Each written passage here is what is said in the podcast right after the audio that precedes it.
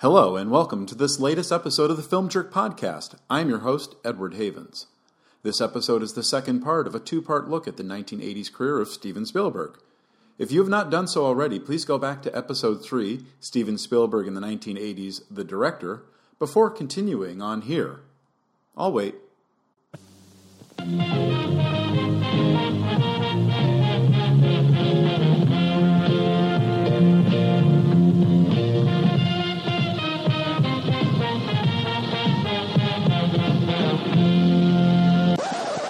While the 1980s is where Steven Spielberg, as a visionary creative force for himself and others, really came into play, Spielberg had executive produced his first movie back in 1978.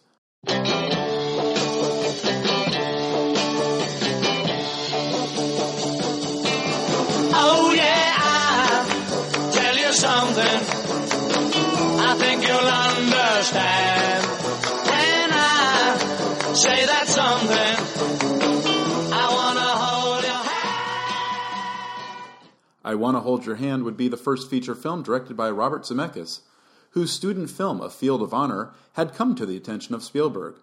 Zemeckis and his writing partner Bob Gale would write Spielberg's 1979 film 1941, but before that, Spielberg would get Universal Studios to put up the $2.8 million budget for this comedy about three New Jersey teenagers who try to meet the Beatles the night they make their historic American television debut on The Ed Sullivan Show. Actors Nancy Allen, Wendy Jo Sperber, Bobby Di Cicco, and Eddie Deezen would all go on to be featured in Spielberg's World War II satire the following year, and Marc McClure and Sperber would be featured in another future Spielberg Zemeckis collaboration, but we'll get to that soon. But to ensure that this film got made, Spielberg promised the studio that if the Greenhorn director did a poor job, he would step in and direct the movie himself. The movie was an enjoyable romp, and perhaps a bit ahead of its time for baby boomer nostalgia, grossing less than $2 million. But the film was recently given a 4K restoration and Blu ray release by the Criterion Company, which also includes two of Zemeckis' student films. Spielberg's first producer credit for the 1980s would come the first summer of the decade with another film directed by Robert Zemeckis, Used Cars. Now wait minute. What the hell is this? Is this a 1977 450 SL for $24,000? That's too high. Of all the Kurt Russell movies, Used Cars is my favorite. He's hilarious, as is Jack Warden and especially Gerrit Graham, as two groups of competing used car dealerships located across the street from one another and run by feuding brothers who will do almost anything to get a leg up on the competition. It would take years for Used Cars to find its audience, and it's now considered a comedy classic. But the $8 million movie would only gross $11.7 million upon its release, still losing Columbia several million dollars after print and advertising costs were included. In 1981, Steven Spielberg would formally found his own production company, Amblin Entertainment, named after his 1968 short film of the same name.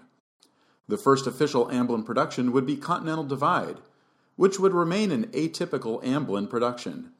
It's a romantic comedy for a start, maybe one of three in the entire history of Amblin. It's the only movie John Belushi made without his Saturday Night Live co star and best friend Dan Aykroyd after the duo left the show in 1979. It's the only time Belushi would ever play the romantic lead, and he pulls it off fairly well. Since the film was mostly shot in the wilderness, far away from the hangers on and enablers who would fuel his excesses, Belushi showed how good an actor he could have become. Directed by Michael Apted, who was coming off Coal Miner's Daughter, Continental Divide would be released by Spielberg's home studio Universal in September of 1981 and would gross a respectful $15 million. It wasn't quite Animal House money, and it wouldn't be enough to keep Belushi from spiraling out of control. He would be dead less than six months after its release. Although it's produced by Spielberg and Frank Marshall, his partner at Amblin, and presented as a Steven Spielberg production, June 1982 Poltergeist was not an Amblin production. Based on a story by Spielberg, who also co wrote the screenplay, Poltergeist was, upon its release, and remains to this day one of the best horror films ever made. They're here. The film was a smash hit, grossing more than $76.6 million and becoming the eighth highest grossing movie of the year. And it would be nominated for three Academy Awards Best Original Score, Best Sound Editing, and Best Visual Effects. Poltergeist would lose all three categories it was nominated in to Spielberg's other movie from 1982, E.T. It would also be director Tobe Hooper's biggest hit amongst his 16 theatrically released motion pictures. We still talk about Poltergeist nearly four decades later because, as I said before, it is one of the best horror movies ever made. Even the lousy sequels and that horrible remake cannot remove any of the shine from this film. Texas Chainsaw may have made Tobe Hooper's name, but it would be Poltergeist that gave him his career. And we film fans should be eternally grateful for that, even if his future film output would never come close to matching his work here.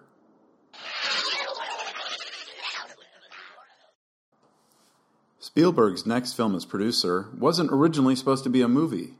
Gremlins was a writing sample created by Chris Columbus to get his foot in the proverbial door which it most certainly did. As Steven Spielberg explained in a behind the scenes documentary for the 2002 DVD release of the movie, Columbus's script was one of the most original things he had come across in years, so he bought it.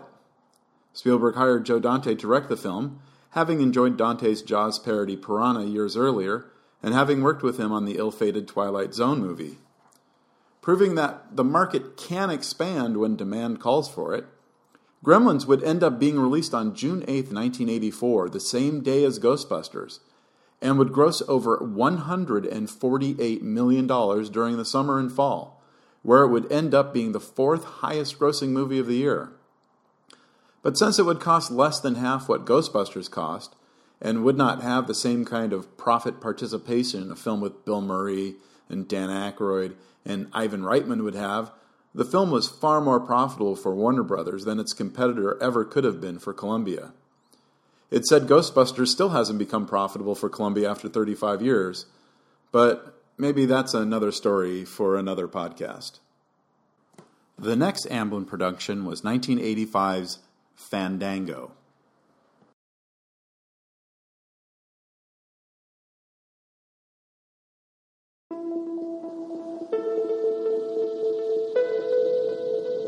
Every living species, there is a stage of growth between infancy and adulthood. In most animals, it occurs during the first year of life. In humans, it happens right after college.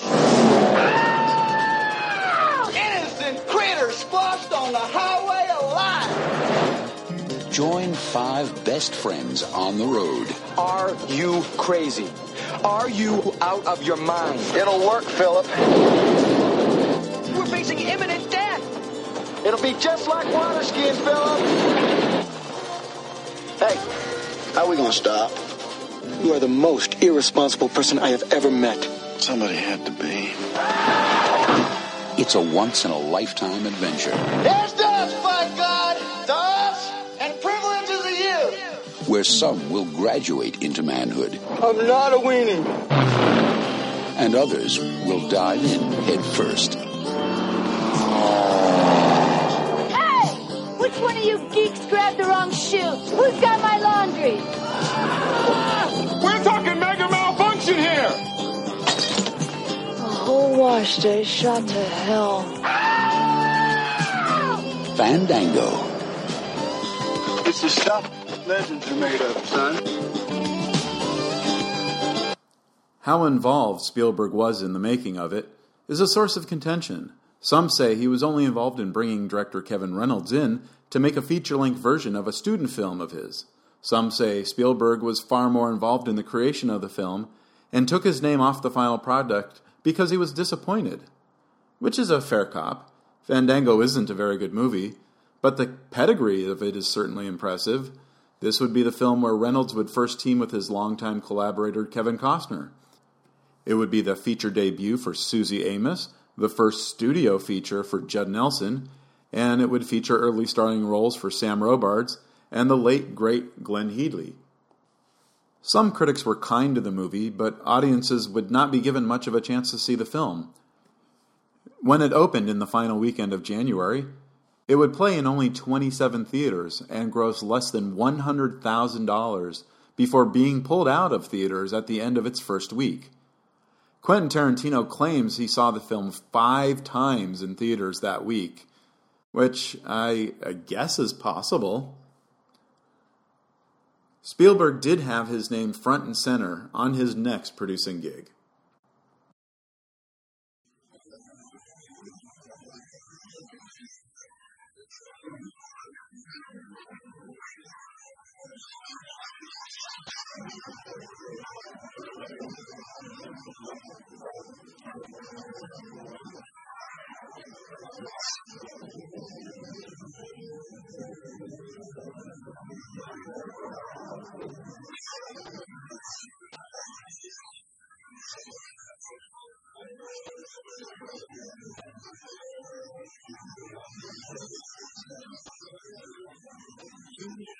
I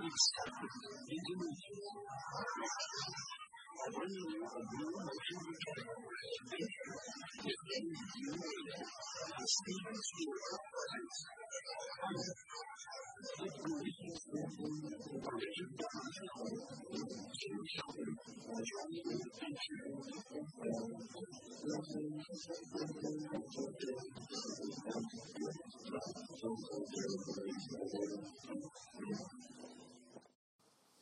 He came up with the story for The Goonies and served as one of its executive producers.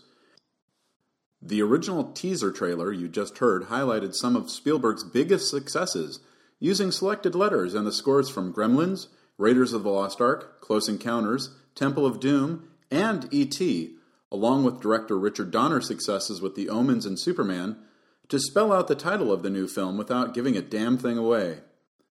The Goonies was supposed to be the big hit film for the summer of 1985, but that title would go to another Spielberg produced movie, which we'll talk about in a moment. Still, its $61 million gross would put it ninth on the list of the highest grossing movies of the year, and would go on to become a cult hit on video, with regular declarations from Donner and some of the actors that a sequel is still in the works more than 34 years later.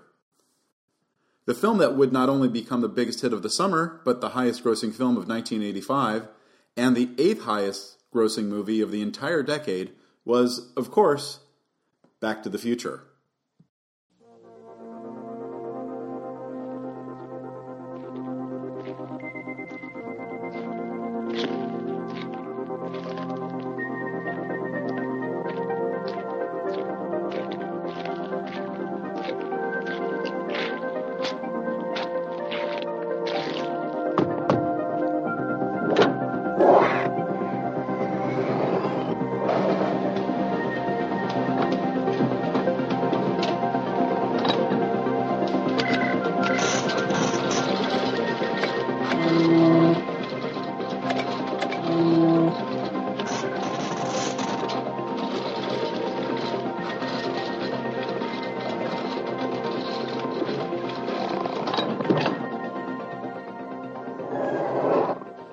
Far are you going?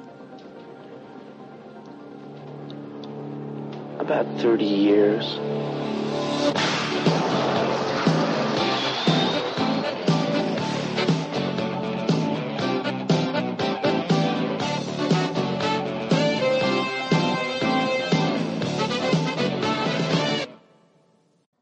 Universal would release Back to the Future four weeks after Warner's released The Goonies.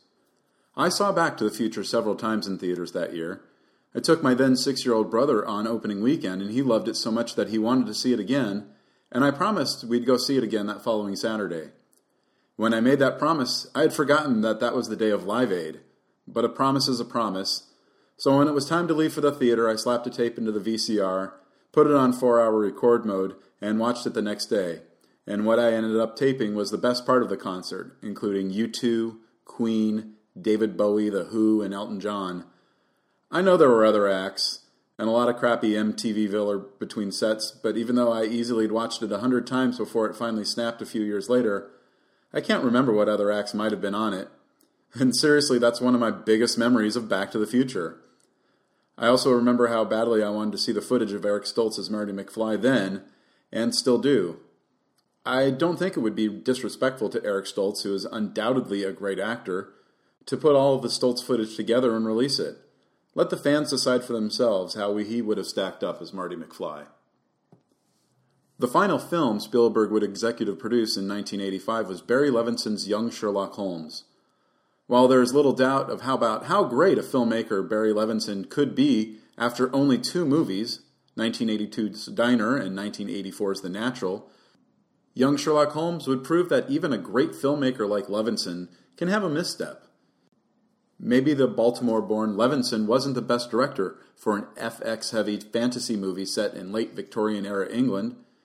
Maybe the 20 something Pennsylvania born Chris Columbus wasn't the best screenwriter to pen this movie. It has its moments, especially the then cutting edge use of CG effects to create a stained glass knight come to life. The three leads who play Holmes, Watson, and Holmes' love interest Elizabeth are rather good in their roles. Not too surprising since one of them is the son of acclaimed actor Brian Cox, and one of them is the daughter of acclaimed actor Simon Ward. Holmes aficionados may enjoy some of the liberal peppering of in jokes, and Harry Potter fans and critics have pointed out a number of similarities between this film and the first novel of the popular young adult book series, but the film was not a success on either side of the Atlantic, and none of its young stars enjoyed any kind of lasting career in film entertainment. Levinson followed this up with the Baltimore set comedy Tin Men, featuring Richard Dreyfuss in his best non Spielberg related role, and yes, I do include his Oscar winning role in The Goodbye Girl. And Columbus would make his directorial debut two years later with Adventures in Babysitting, but two of these three young stars would not appear in any movies for at least another decade. The biggest professional news for Steven Spielberg for 1985 was the creation of his first television series, Amazing Stories. The show was so highly anticipated, at least by the media, that Spielberg would appear on the cover of Time magazine the week before the show premiered. We talked about the two episodes Spielberg produced in episode 3, so here we'll look at the series as a whole. You must remember that in 1985, television was a much different environment. There were still only three major broadcast networks and a handful of non sports entertainment cable channels, most of which played recycled low budget television shows and movies from the past, and music videos. Top talent on either side of the movie camera were not necessarily flocking to be a part of the boob tube. Martin Scorsese and Clint Eastwood were simply not directing television at that time but they both would direct their very first episode for television for their friend Steven. After his episode of Amazing Stories called Mirror Mirror, Scorsese would not direct any episode of television for another 25 years, and Eastwood only would direct one other episode of television after his episode here called Vanessa in the Garden, which was written by Spielberg. That other show uh, Eastwood would shoot, it was an episode of the 2003 PBS documentary series The Blues, produced by Martin Scorsese. Amazing Stories was never a ratings hit despite the name talent involved, but there was some really great talent involved at all ends. Actors like Bob Balaban, Joan Darling, Danny DeVito, and Timothy Hutton, who wanted to transition to directing, would each get an episode to show their expanding talent. Master animator Brad Bird would get one of his earliest breaks directing the only animated episode of the show. Established directors like Bob Clark, Joe Dante, Tobe Hooper, Peter Hyams, Irvin Kershner, and Robert Zemeckis would each direct an episode. Burt Reynolds would direct but not star in an episode with his good friend Dom DeLuise and then wife Loni Anderson. And if there was any animosity between Spielberg and Kevin Reynolds about Fandango, it didn't stop them from working together the following year for an episode here. Cult filmmaker Paul Bartel, who we spoke about in episode 4, would direct one episode in each of the two seasons, including one episode, Secret Cinema, which was a remake of his 1968 film debut. It's kind of wonderful and sad at the same time that a maverick filmmaker like Paul Bartel would find his biggest audience not with a film like Death Race 2000 or Eating Raoul, but on television, recycling his own material. And then the list of actors who starred in the show was truly amazing. Kevin Costner, Kiefer Sutherland, Bronson Pinchot, Brion James, Gregory Hines, Sid Caesar, Harvey Keitel, Sam Waterston, Tim Robbins, John Lithgow, Charles Durning, Patrick Swayze, Beau Bridges, Charlie Sheen, James Cromwell, Joe Pantoliano, Mark Hamill, Forest Whitaker, David Carradine, Kyra Sedgwick, Rhea Perlman, Tracy Walter, M. Emmett Walsh, Dick Miller, Christopher Lloyd, Jeffrey Jones, Robert Townsend, Michael Lerner, Laraine Newman, and Kathy Baker would all be featured in at least one episode. And yes, even Weird Al Yankovic makes an appearance. Of the 45 episodes produced for the show over the two years it ran on NBC, Spielberg would come up with the stories for 17 episodes. Another episode would be written by his sister Anne, who would co write the Tom Hanks smash hit Big with Gary Ross two years later.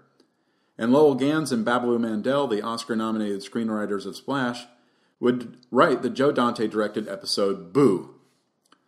The legendary Richard Matheson, who adapted his short story Duel for Spielberg in 1971, would write three episodes and come up with the story for a fourth, which would be written by his son, Richard Christian Matheson. Joshua Brand and John Falsey, who would create St. Elsewhere and Northern Exposure, would write four episodes. Mick Garris, who would create the Showtime anthology series Masters of Horror, would write nearly a dozen episodes and would do his first work as a director here. And the scores for the individual shows would be created by the likes of John Williams, James Horner, Bruce Broughton, Georges Delerue, David Shire, Danny Elfman and Steve Bartek, David Newman, Thomas Newman, Michael Kamen, and Alan Silvestri. There was a lot of talent involved in the show, and the critics were mostly positive in their reviews, yet it never quite caught on with the viewers, and it would end after its initial two year commitment. Yet, in 2020, there will be a reboot of the show, although without the involvement of Spielberg. 1986 would see two productions bearing a Spielberg executive producer credit. The first was the alleged comedy The Money Pit, a sort of remake of the late 40s Cary Grant film Mr. Blandings Builds His Dream House. The Money Pit had about as good of a pedigree as a comedy could have in the mid 80s. Director Richard Benjamin was a well respected actor who had made quite a splash with his feature directing debut, My Favorite Year, in 1982. Writer David Giler was better known for writing the original Alien movie, but his script here had been, written, been rewritten by an uncredited Lowell Ganz and Babaloo Mandel, who had written for Laverne and Shirley and Happy Days before coming up with the screenplays for Night Shift and, and Splash. The cast was led by Tom Hanks and Shelley Long, and they were backed up by the likes of Maureen Stapleton, Joe Mantegna, Frankie Faison, Josh Mostel, and Yakov Smirnoff. But everything on this production is somehow off. Hanks and Long are not particularly funny. Benjamin directs us like he's a veteran of late 60s sitcoms, and even Gordon Willis's cinematography is flat and uninspiring. But like many of the Hanks films at the time, it did a decent numbers at the box office, grossing five times its $10 million production cost. The other Spielberg movie of 1986 would change animation for the next decade. Don Bluth's An American Tail would become the highest grossing non Disney animated film at the time and would outgross Disney's own animated movie that year, The Great Mouse Detective. Its signature song, Somewhere Out There, would be nominated for an Academy Award and would win two Grammys, including Song of the Year. And its hero, Fievel Mousekewitz, who is partially based on Spielberg's maternal grandfather, would go on to become the official children's spokesperson for UNICEF. It would be the first G rated film produced by Spielberg, and its success would help pave the way for the creation of Amblimation in 1989, which in turn would pave the way for the creation of DreamWorks Animation in 1994, which has produced or distributed, as of October 2019, 37 films over 25 years, winning three Academy Awards for Best Animated Feature and grossing more than $15 billion worldwide. Like 1985 and 1986, 1987 would feature two films executive produced by Spielberg. The first was Joe Dante's Innerspace, a hybrid sci fi action comedy that wasn't quite the hit everyone was expecting. Written as a riff on Fantastic Voyage, Innerspace features Dennis Quaid as a former naval aviator who is accidentally injected into Martin Short during a botched miniaturization test. It's an interesting movie, and it's one that deserved to perform better than it did at the box office. It would be Dante's second box office disappointment in a row after 1985's Underrated Explorers, and its $25 million box office in America would be unable to cover the $27 million production cost. Uh, today, it's best known amongst film fans as the movie where Dennis Quaid and Meg Ryan met and fell in love. The other 1987 Spielberg produced film, Batteries Not Included, was originally written to be an episode of Amazing Stories, until Spielberg thought the idea was too good for a 22 minute television show. An elderly couple, played by Jessica Tandy and Hume Cronyn, are helped in the fight to keep their East Village apartment building from being destroyed by a pair of living spaceships. It is a really cute movie, thanks in large part to Tandy and Cronyn, and the screenplay was partially written by the legendary Brad Bird. The alien spaceships are a bit off putting, as was the location shooting in New York City's Lower East Side, but the film would globally gross nearly triple its $25 million production budget. Two more Spielberg produced movies would hit theaters in 1988. The first would be the first movie he would ever make for Disney, and it would be the big hit of the summer. If Superman could make you believe a man could fly, Who Framed Roger Rabbit could make you believe cartoon characters could live amongst humans.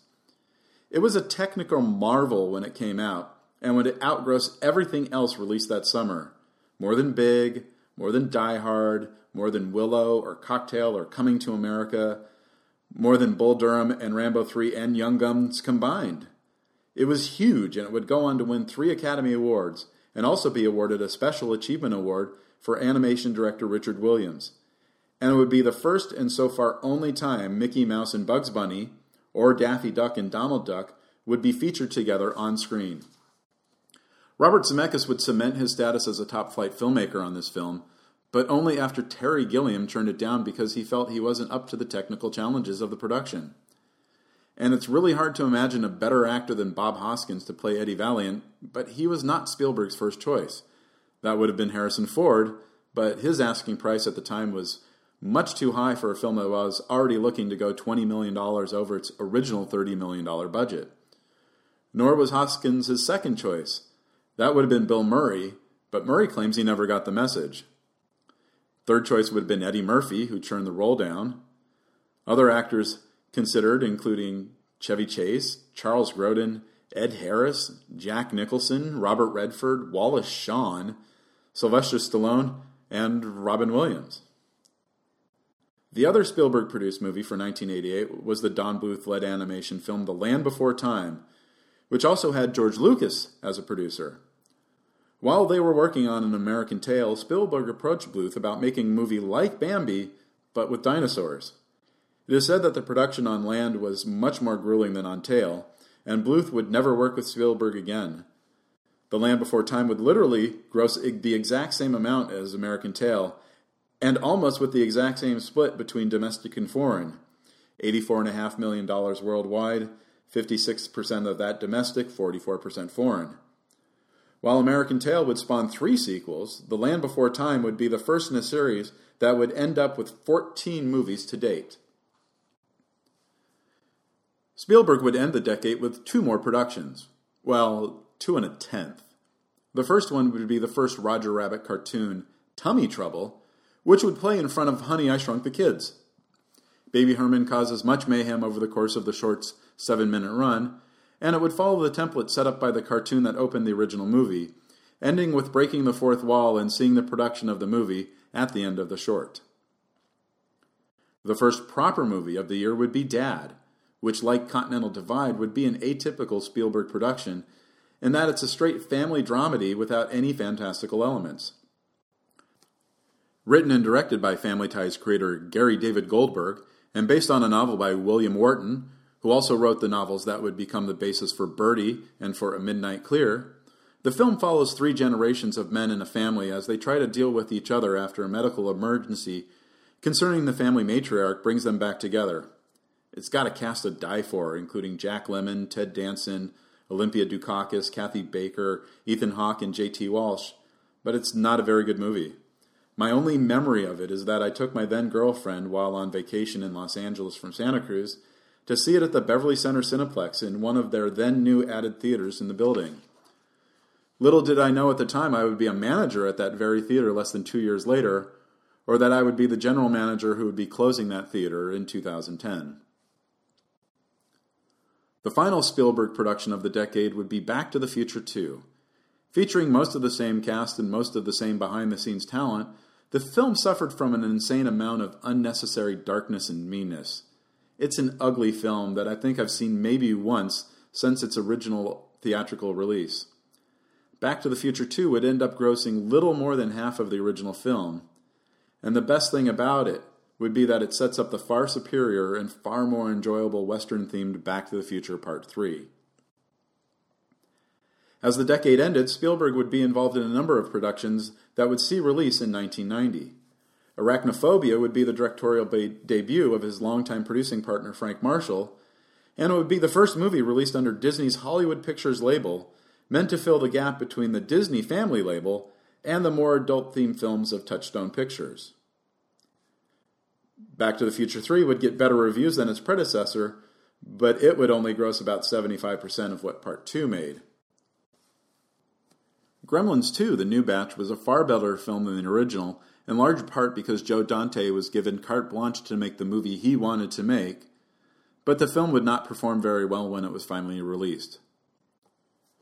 Joe vs. the Volcano would be the directorial debut of Moonstruck writer and playwright John Patrick Shanley, and would be the first on screen pairing for Meg Ryan and Tom Hanks. It's a strange little movie, and it wasn't a big success upon release, but it was clear these two stars had insane chemistry together, and they would be teamed twice more in the 90s by director Nora Ephron to greater effect. And then there was Dreams, the 29th film by Akira Kurosawa. Spielberg was not intimately involved in the production, but he helped lend financial and morale support to make sure Kurosawa could complete his ambitious omnibus movie based on his own reoccurring dreams. The 15 movies produced or executive produced during the 1980s by Steven Spielberg, not counting the films he directed, accounted for $1.04 billion in domestic box office grosses, which, adjusted for inflation, would be nearly $2.5 billion today. About half a billion dollar more than all of the Fast and Furious movies combined, including Hobbs and Shaw. Steven Spielberg, the producer and the director, would be defined by the movies he produced and directed during the 1980s, but he would find his biggest success as a filmmaker in the 1990s. He would win two Academy Awards for directing Schindler's List and Saving Private Ryan, and a Best Picture Oscar for Schindler. He would never be again as prolific a director or producer during any other decade than he was in the 1980s, but he would help produce two of the biggest franchises in movie history in the 1990s and 2000s Men in Black and Transformers. He's also helped produce movies by acclaimed filmmakers such as Damien Chazelle, the Coen brothers, Clint Eastwood, and Peter Jackson. How we in history will see Steven Spielberg will be largely based on his films of the 1980s, which happens. Elia Kazan directed movies for 31 years, but film history mostly focuses on his output in the 10 year period between 1947 and 1957, which includes two Best Picture winners, Gentleman's Agreement and On the Waterfront. Frank Capra directed movies for 39 years, but when we discuss Capra movies, we're mostly focused on the 12 year period between 1934 and 1946, which also included two Best Picture winners in It Happened One Night and You Can't Take It With You.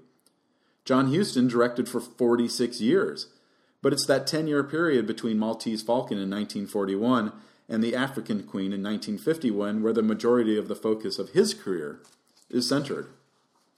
And it's almost impossible to remember a time when Steven Spielberg wasn't a part of the film industry. When his version of West Side Story is released into theaters in 2020, he will have been a working filmmaker in Hollywood for 49 years. He will have directed 34 films, produced 83 others, and have written the stories and or screenplays for 6 of those. Those are staggering numbers. Amongst his contemporaries, only Clint Eastwood will have directed more movies with Richard Jewell, that'd be 38 and counting. And no other director with his own production company in the past half century will have helped get more films made. Steven Spielberg, to borrow from a long dead film fam website that he should have been always listed in the first place, he is a god amongst directors. Thank you for listening. The FilmJerk podcast has been written, narrated, and edited by Edward Havens. As we are an independent podcast without sponsors or a network of websites to help promote the show, we rely on word of mouth to get the word out about the show. Please help get the word out. Please post about the FilmJerk podcast on your socials. please rate and review the show on your favorite podcast source. Good ratings and reviews help get the podcast higher rankings, which helps the show get seen by more potential listeners. And as always, I look forward to your comments about the show. You can leave me a note on this podcast page at filmjerk.com, or you can leave me a message on my Twitter feeds at Edward A. Havens or at Filmjerk. The FilmJerk podcast has been a production of Idiosyncratic Entertainment. Thank you again, and good night. It's only talk, arguments, agreements, advice, answers, articulate announcements.